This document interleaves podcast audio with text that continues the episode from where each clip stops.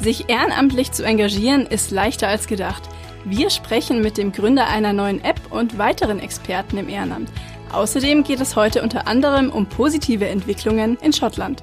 Riesige Flutwellen haben im Süden Asiens tausende Menschen in den Tod gerissen. 250 Menschen kamen durch den Terror ums Leben. Lebensgefährlich verletzt so zusammengeschlagen worden, dass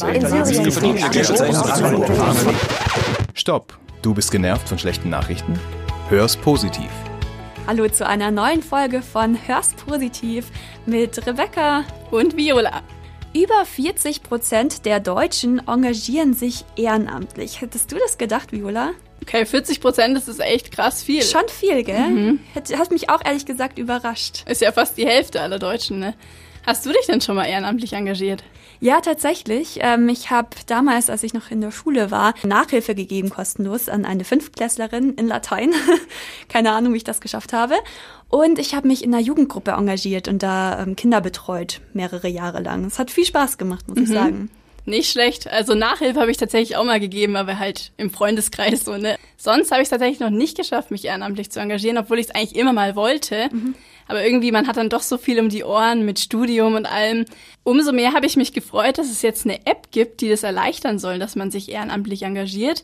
Die wurde von Paul Bäumler und Ludwig Petersen gegründet und die haben das jetzt erst testweise so in München durchgeführt und anderen Städten und jetzt wurde aber das Angebot vor kurzem deutschlandweit ausgeweitet. Um was geht's da genau? Also ich habe mich mit Ludwig getroffen und er hat mir das erstmal erklärt, wie das Ganze so funktioniert. So, dass ich quasi die App mir runterlade, äh, mich anmelde und dann kann ich Projekte in meiner Umgebung äh, finden und dann überlegen, für welche Sachen ich mich engagieren möchte, kriege dann mehr Informationen dazu und kann dann eben auch mit nur einem Klick mich für die Projekte anmelden. Das heißt, ich weiß, wo das Projekt stattfindet, ich weiß, wann das Projekt stattfindet und dann kann ich mitmachen. Richtig coole Idee und das Krasse finde ich halt auch, dass die beide erst 20 Jahre alt sind. Also wenn wow. ich denke, was ich mit 20 so im Kopf hatte, bestimmt nicht eine neue App zu gründen. Sie hat es gestört, dass es zwar für alles eine App gibt, aber wenn ich was Gutes tun will, wenn ich jemandem helfen möchte, dann habe ich immer noch so viele Hürden auf dem Weg dahin, dass die meisten Leute abgeschreckt werden und es dann nicht tun. Zurzeit geben immer noch ein Drittel der Leute über 14 in Deutschland an, dass sie gern helfen wollen würden, es aber noch nicht tun.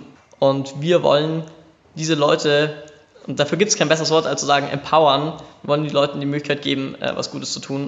Und das scheint auch zu funktionieren. Tatsächlich konnten mittlerweile mehr als 3000 Menschen an gemeinnützige Projekte vermittelt werden. Wow, ganz schön viel. Und weißt du, wie viele Nutzer die App äh, grundsätzlich benutzen?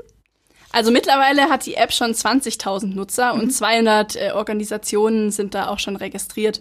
Da sind Organisationen im Bereich Nachhaltigkeit und Soziales, wie zum Beispiel UNICEF, NABU und Ortsverbände der Caritas mit dabei.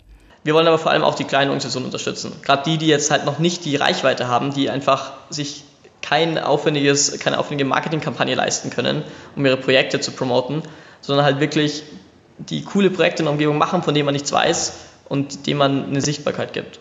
Wenn man sich freiwillig engagieren möchte, dann hilft nicht nur so eine App, sondern dann kann man beispielsweise auch zur Caritas gehen, die äh, vermitteln nämlich Leute, die sich engagieren möchten an Organisationen.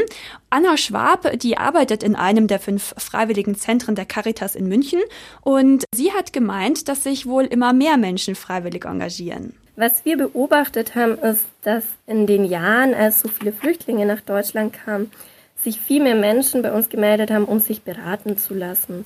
Das heißt, da hatten wir teilweise doppelt so hohe Beratungszahlen wie sonst.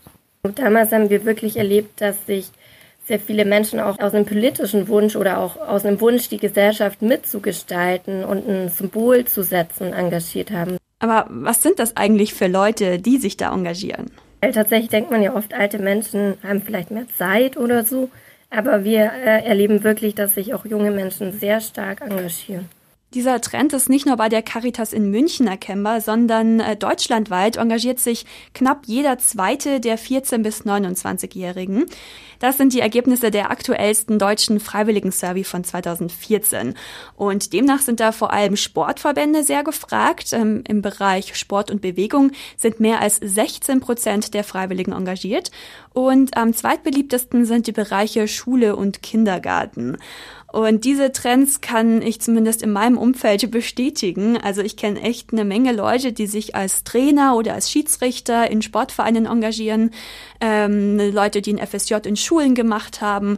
Und ich habe auch eine Freundin, die sich bei Amnesty engagiert, die Laura. Wir haben uns viel mit so klassischen Amnesty-Themen beschäftigt. Das heißt, beispielsweise Aktivisten aus dem Gefängnis holen und haben extrem viele Briefe geschrieben. Wir haben Unterschriftenaktionen gestartet, Spenden gesammelt. Dazu ist sie im Zuge ihres Studiums gekommen. Sie hat nämlich als Zweitstudium Politik studiert. Da trifft man ja ganz viele engagierte Leute und ich fand das immer sehr inspirierend und dachte mir, ich will auch was bewegen.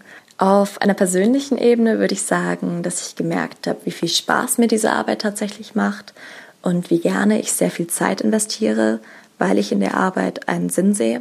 Aber nicht nur im Ehrenamt kann man etwas bewegen. Wir haben uns nach weiteren Apps umgeschaut, wo man etwas Gutes tun kann und sind auch fündig geworden. Wenn man zum Beispiel aktiv auf Mikroplastik verzichten möchte oder auf Palmöl in Kosmetikprodukten oder im Essen, dann hilft einem die App CodeCheck. Die funktioniert ganz einfach. Man scannt quasi den Barcode auf Artikeln, vor allem Kosmetikartikel, aber eben zum Beispiel auch ähm, Essensprodukte, ähm, Getränke und so weiter. Und dann werden hier die Inhaltsstoffe aufgelistet und auch gleich eingeordnet. Also sind die schlecht, erzeugen die irgendwelche Allergien, ist Palmöl enthalten, ist Mikroplastik enthalten.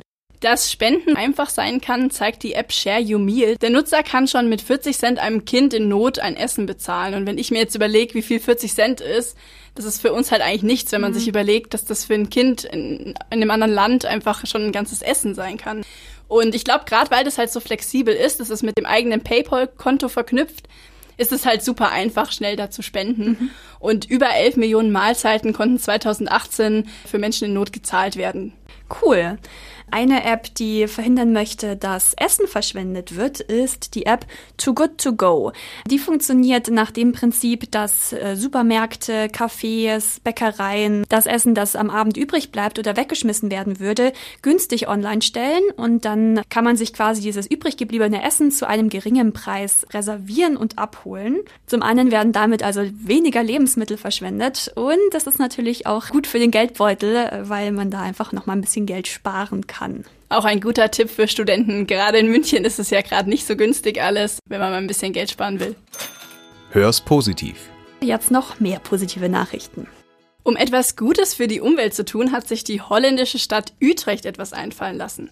Hier gibt es jetzt über 300 Bushaltestellen mit Blumendach. Zum einen schützt das natürlich die Vielfalt der Tierarten. Für Bienen, Hummeln und andere Insekten sind die grünen Dächer ein toller Lebensraum. Die gepflanzten sogenannten Sedumgewächse machen unsere Luft aber auch gesünder, weil sie den Feinstaub aus der Luft filtern.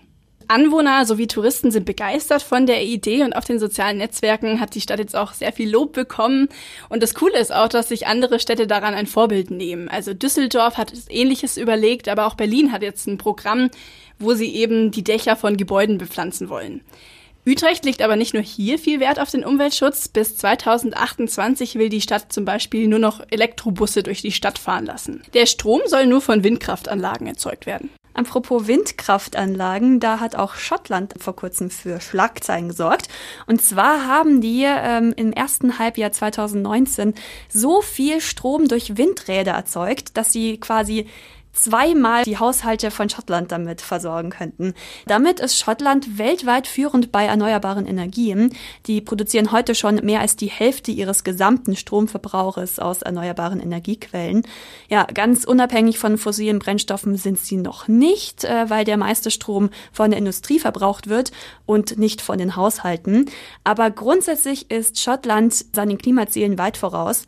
Die haben bereits 2014 die Klimaemissionen im Vergleich zu 1990 um fast 50 Prozent gesenkt und damit ihre Klimaziele sogar noch übertroffen. Schluss ist aber bei denen noch lange nicht. Die wollen zum Beispiel ab 2032 keine Autos mit Verbrennungsmotoren mehr zulassen auf der Straße.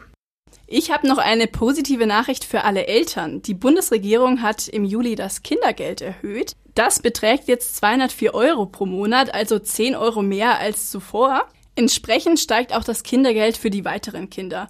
Und das Kindergeld soll bis 2020 um weitere 15 Euro noch erhöht werden. Die Erhöhung ist Teil des Familienentlastungsgesetzes. Das soll vor allem Menschen mit geringem und mittlerem Einkommen zugutekommen. Falls auch ihr noch irgendwelche positiven Entwicklungen bemerkt habt, auf irgendwas Positives gestoßen seid, dann freuen wir uns sehr, wenn ihr uns das mitteilt per Mail. Die Adresse findet ihr in unserer Podcast-Beschreibung. Und wir bedanken uns jetzt fürs Zuhören. Bleibt weiter positiv und ähm, bis nächsten Donnerstag. Wir freuen uns. Tschüss. Tschüss.